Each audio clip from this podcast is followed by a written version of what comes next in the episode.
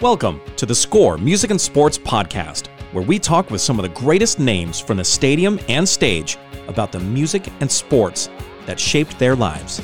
I'm John Adams. In my years of working in the music and sports arenas, I've experienced firsthand the surprising connections between these two industries.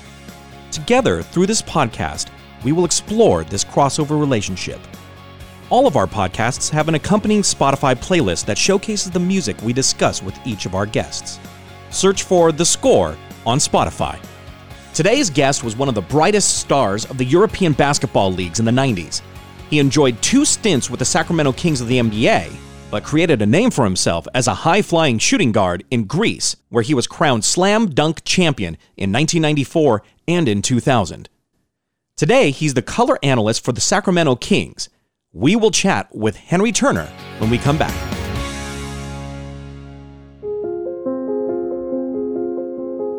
Hi, this is Karim Abdul-Jabbar. Right now, the coronavirus is affecting all of us, but for communities of color, the impact is especially devastating.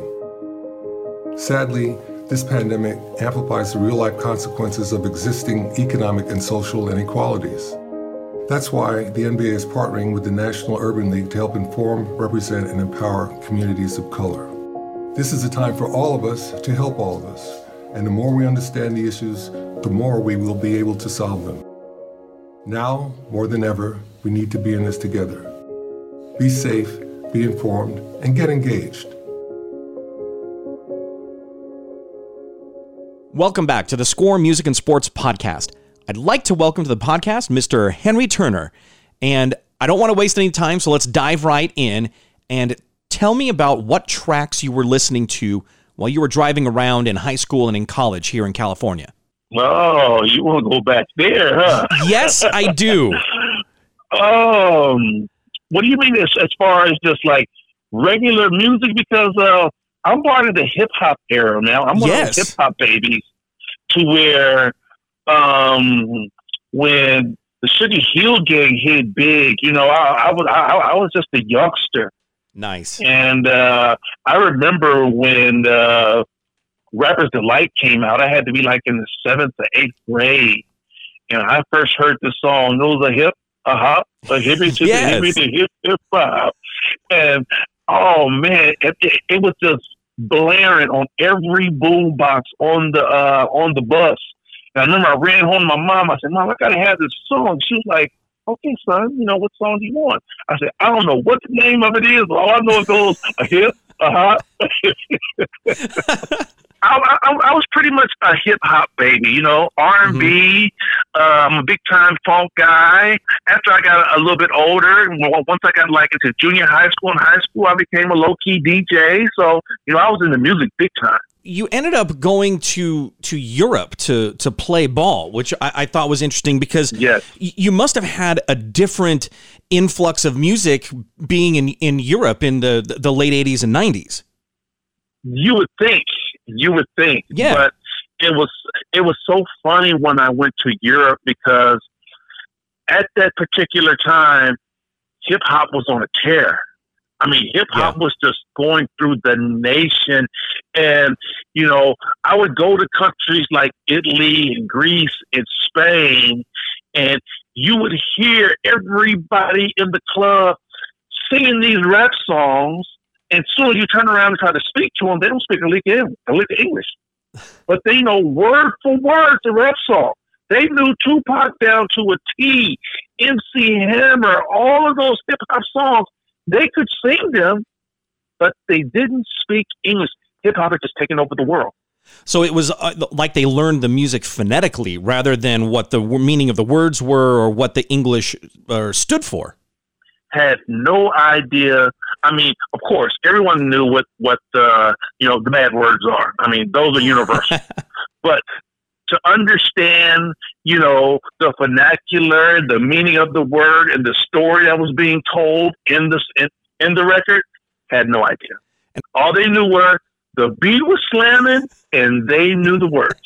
Can't imagine like a Euro club with like N W A and Tupac and and Ice Cube.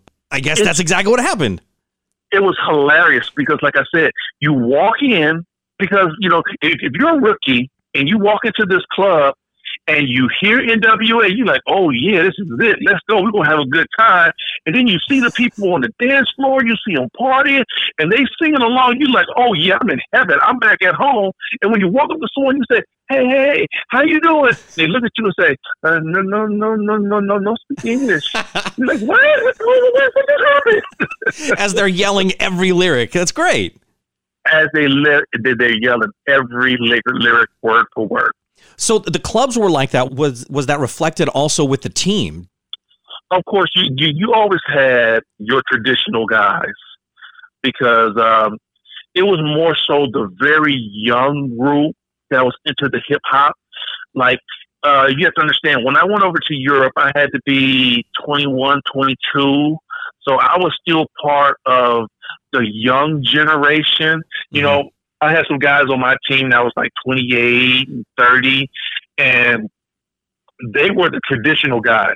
You know, they they they, they would listen to the tra- traditional Greek music and going to tra- going to the traditional Greek clubs and things like that. Yeah, to where they wasn't really into hip hop, but it was the younger guys. You know, because it was funny. Uh, I tell this story. I met Peja Stojakovic when he was sixteen years old in Greece. Oh, great! And I and, bet he had a great three at that point too. Yeah, kid can shoot the ball, but he was he was another one that was a part of that young group. Him and Hito Turkoglu. Hito was a big time hip hop head when I was in Turkey. I mean, that's all he listened to was hip hop. Were you guys on the same team when he was a kid, or did you just meet him at games? No, we played against him. Wow! And uh, you know.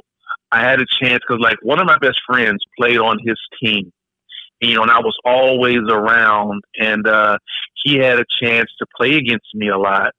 And, you know, just come to have a friendship, and, you know, and, and, and the same thing with Hito, because uh, when I was in Europe, I was one of the best guys in Europe. I, mm-hmm. I was one of the top five players in Europe. So it, it, it was, was kind of like I was Michael Jordan walking around Europe.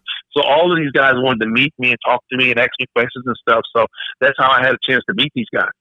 You were the the two time slam dunk champion for the the, the for yeah. the Greek slam dunk champion.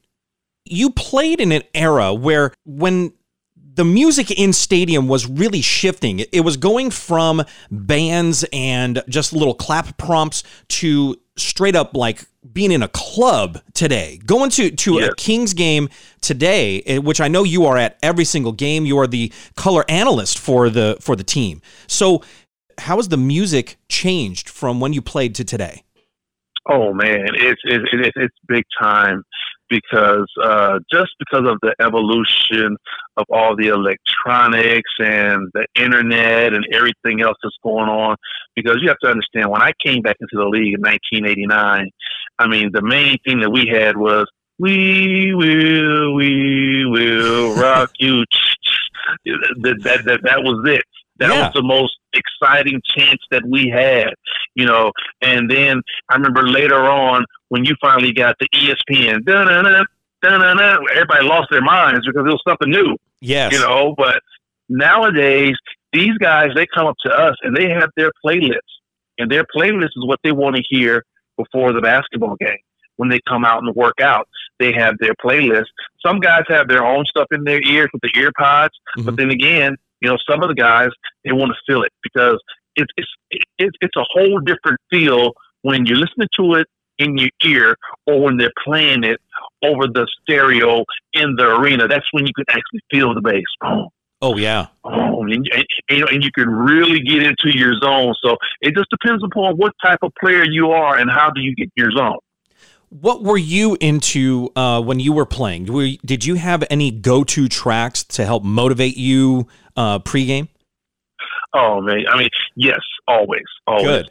Um, it, it it just depended upon what type of mood I was in, John. You know, mm-hmm. let's say, let's say, for example, if I was trying to get going, I, I would probably go, you know, reach in the basket, probably get a little Tupac because I'm West Coast heavy. Of course, yes. of course, you know that. I'm definitely West Coast heavy. So I'll probably grab a, a little Tupac, um, you know, gangster party. I love that. Uh, Tupac and Snoop, ain't nothing but a gangster party. That gets it going. love Love that song. Uh, I'm big on Too Short. Went to school mm-hmm. with Short. Oh, right on. That, that's crazy. Yeah, went to high school with Too Short, so I'm big with the Too Short. Love E forty. I, I love all the West Coast stuff. Uh, back then, you know, D J Quik, N W A, uh, the D O C The D O C was one of my favorites, the formula. I mean, he was one of the greatest rappers around. People, people didn't get a chance to really experience him because he got into the car accident, but he basically wrote a lot of stuff for Dre, Snoop, Cube, all those guys. He's the guy in the background that's teaching those guys how to rap. I wonder if kids that listen to music today understand that East Coast, West Coast rivalry that was that was happening in the, the nineties. No, no, no. Uh, definitely uh, don't understand it to where we did, because it was almost like a rite of passage.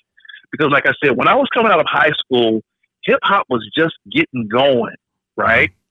And then I remember I made McDonald's All-American, and we had to go to an athlete basketball camp in New Jersey. And believe me, it was just like the Hatfields and the McCoys. If you was from the West, we was in the East, and everything was, nah, son, it's New York, son. Nah, L L Cool J, yo, no, Eric B, son. Nah, nah, Jay Z.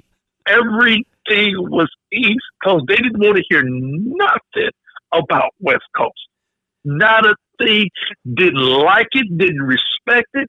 And it was almost like, man, some guys almost get into a fight over it about East Coast, West Coast.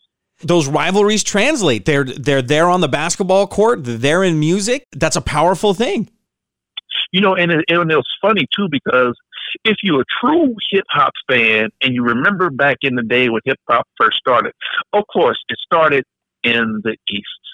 And then when it did hit the West, the West took over. I mean, the West was like, we have our own sound. Because in the East, it was more so of a lyrical thing. Yeah. You know, you had to be able to lyrically put what you want down on a track. Once it hit the West Coast, it wasn't more so about the lyrics. It was more so about the beats. Mm-hmm. And the emotion. You know, so, yes, the West Coast took the beats, and that's where everybody's like, yo, man, I can feel this. That's why most of our rappers, they rap the way they do. You know, when you hear Tupac, he's got, you know, he, he's got it in his soul. You know, when you hear Snoop, Snoop is just slow, like one, two, three, and to the four. He's cool that way. Mm-hmm. You know, Ice Cube, he makes you feel him. You know, so it was like that with the West, and all of a sudden these beats kicked in, and it just took off. And then all of a sudden, the West held it down for a long time, and then all of a sudden, it comes to Dirty South. Yeah. The Dirty oh, South yeah. hit the movement. And, and I'm going to tell you what, when the Dirty South hit, they came hard because it was something that neither East Coast or West Coast had ever heard before. When they came with that drawl to where it was like, you know, over her, down there. You know, people, people couldn't get their R's like, their S's straight. And it was like, we've never heard anything like that. So, you know, right now in hip-hop, man, I mean, it, it's it's definitely a mixed gel. I remember the, the first time I was overseas and I heard a French rapper. Oh, that that's different. But he spoke both. He spoke English and, and French, but he basically rapped in French.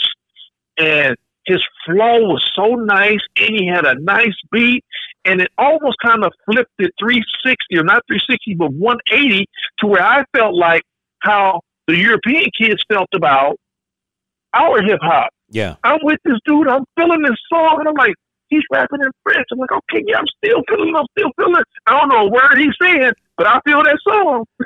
What a great twist, too, that you were able to just feel it and say, yeah, I got this vibe. I totally am in this.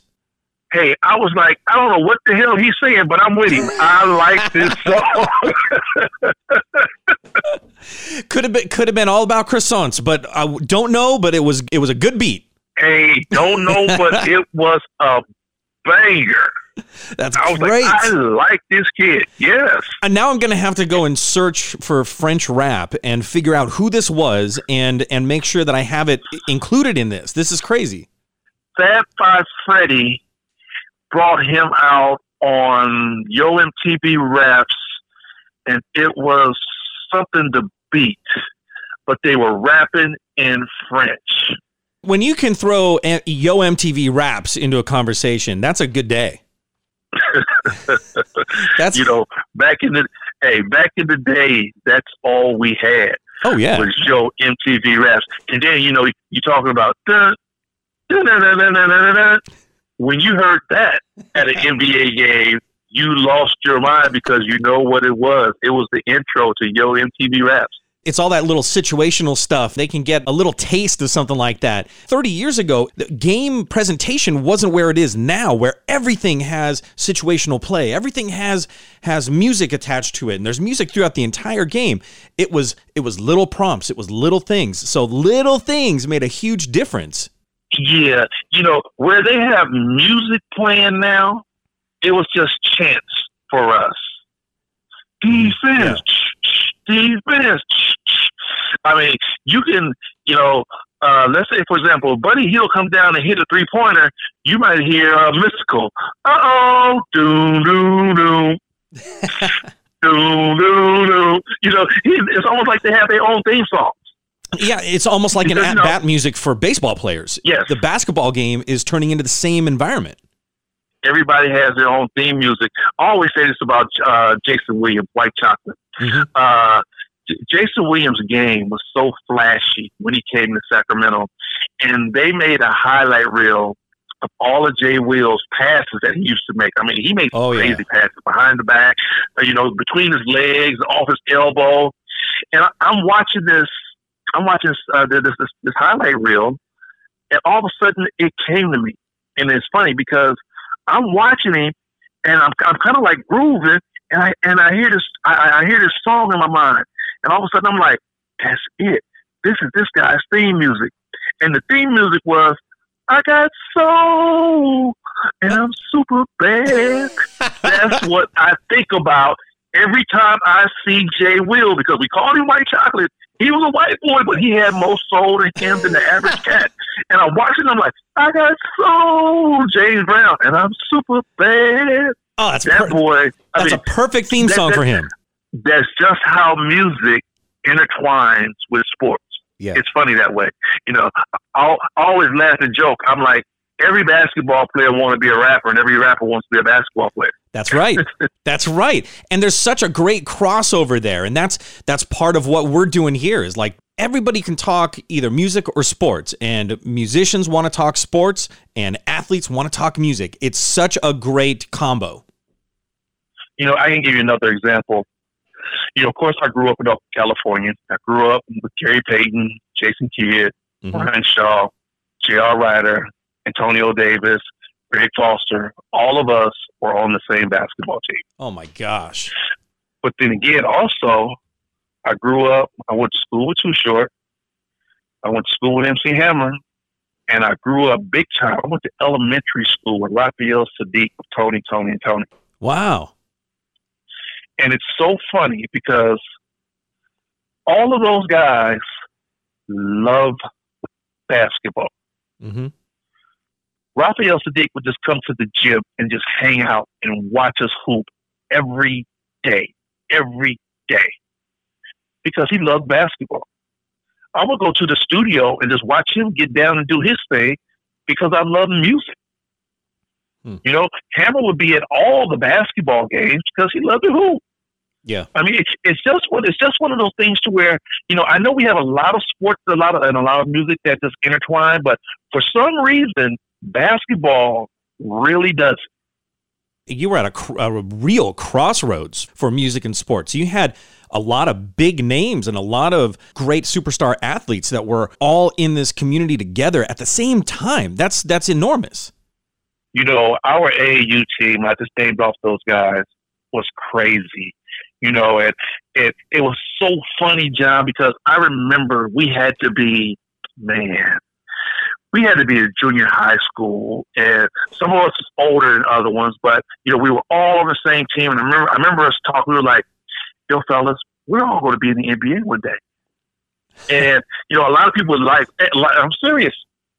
We, we, we would be at Al Payton's house, Gary Payton Daddy's house, And we would be laughing and joking, like, we're going to all be in the N B A one day. Man, we should all just be on the same team in the N B A. And people were like, man, I'm telling you, ain't none of y'all make it to the N B A. There's and always that so guy. Crazy. Well, well, well, well, in our neighborhood, it, it, it, it was the neighborhood. You know, no, nobody ever thought that anybody was going to make it out of our neighborhood. So all of a sudden, when we started making it, one guy hit, then the next guy hit, then the third guy hit, hmm. then the fourth, fifth, sixth. And all of a sudden, it was like, this is so crazy, dude. Everybody that we play with is in the N B A. And I remember when I was, I was with Sacramento, Brian was with Boston, and Gary was coming out, so he was about to get drafted to Seattle. Jason was too young. Jason was still uh, a senior in high school at that time, I think. Jason was Jason was young. Oh, well, about to go to Cal. And I remember Antonio Davis had just came out, and the Indiana Pacers was looking at him. And we were playing summer league basketball. And we were like, okay, fellas, y'all already in the league. We about to put Antonio in the league. We about to give him the ball every time tonight because Indiana about to sign him tomorrow. Oh, and, man, I think Tone I think Tone might have had forty-six points and twenty rebounds. Still something crazy like that. It's so great that you guys were aware of each other at, at that same time and what your needs were. Like, hey, we got to feed him. We want him to get a good spot. We want him to get to get drafted high. You know, the one thing that we always felt like, especially coming out of East Oakland, you know, to where it was tough there, man. I mean, it, it was definitely a, a tough time and, mm-hmm. you know, trying to come out of, you know, a, a dysfunctional type of situation. We had everything going on from from drugs to prostitution to murder. So we definitely seen it all. But our mindset was, if one of us make it, we all made it. Yeah. So I was like, uh, Brian, Brian, Brian Shaw was the first one to hit because Brian got taken right out of college. He was the first one to go to Boston. He got drafted. So when Brian made it, man, we were just so proud. We were just ecstatic. Mm-hmm. It was like, man, we we made it. You know, when, when Brian got drafted, like, no, yo, no, dude, we got drafted by Boston Celtics. And then the next year, I hit. I went to Sacramento. And then it was like, oh, man, we know Brian and him, they both in the league. Man, we doing big things. And then Gary came out. Gary went to Seattle. It was like, Oakland's about to take over now. Yeah. What what great positivity to give back to, into the community, to infuse into the community when you have musicians that are coming out at the same time as athletes and, and everybody is is hitting. Everybody's hitting at the same time. Everybody, I mean, back in those days, Oakland was a good place, man, and you know yeah. a lot, of, a, a lot of positive things were happening. But still, all in all, it was a it was a hard place to grow up too, because you know, you know, it's it, it's easily said. You've got positivity on this street, but you got death right around the corner. Wow, quite the contrast from going from that into the N B A and into Europe. Uh, did you did you see communities like that through Europe as well? You know, Europe is a little different than the United States. Um, you know, I have a lot of people that would ask me about my uh, days in Europe and what was it like. Europe was more like the haves and the have-nots. Mm-hmm. It, it, it's, it, it, it's not really like the middle class in Europe. It's either you have it or you don't. You know, the the, the ones that are, you know, low poverty-stricken and work hard and all that stuff, you see how they live. Mm-hmm. And then all of a sudden you have the haves, the ones who, you know, have the businesses that are striving, that are doing well, and, and they're living very well. Mm-hmm. You see that in uh, in our arenas today when you see the uh, the avid fans up at the three hundred deck. They're they're the ones who are going to one game a year, but man, they are going to be there. They're going to be loud. They're going to enjoy it. They're going to really take advantage of that opportunity. Now, let me tell you the difference between a European fan and an American fan. Yeah. Because they're two different people. Now, okay, John, where are you from?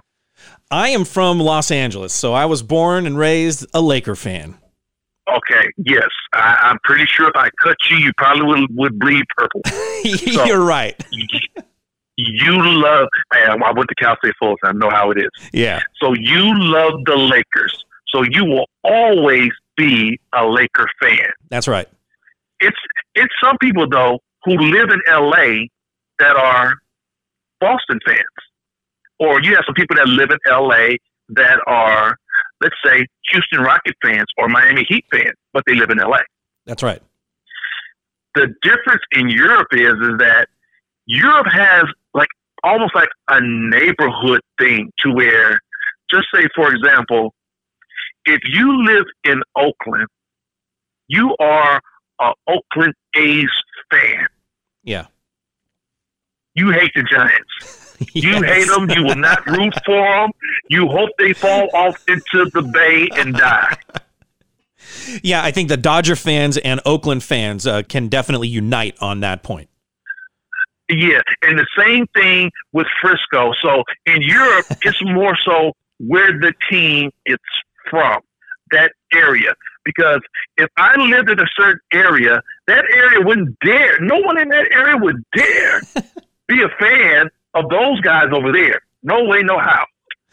So it was all about where you lived. Like, if you lived in California, man, there's no way you'd root for the Chicago Bulls. Yeah. No way. But the teams are so much a part of the community in Europe as well. Yes, that, that, that, that's true. They're that's definitely part, more uh, community uh, based. Yeah, part of the identity where, of the community. Yes, the way they get behind their teams, they're definitely community based by far. I want to ask you about your kids. You have three kids. So yes. What do you think of their music? Ooh.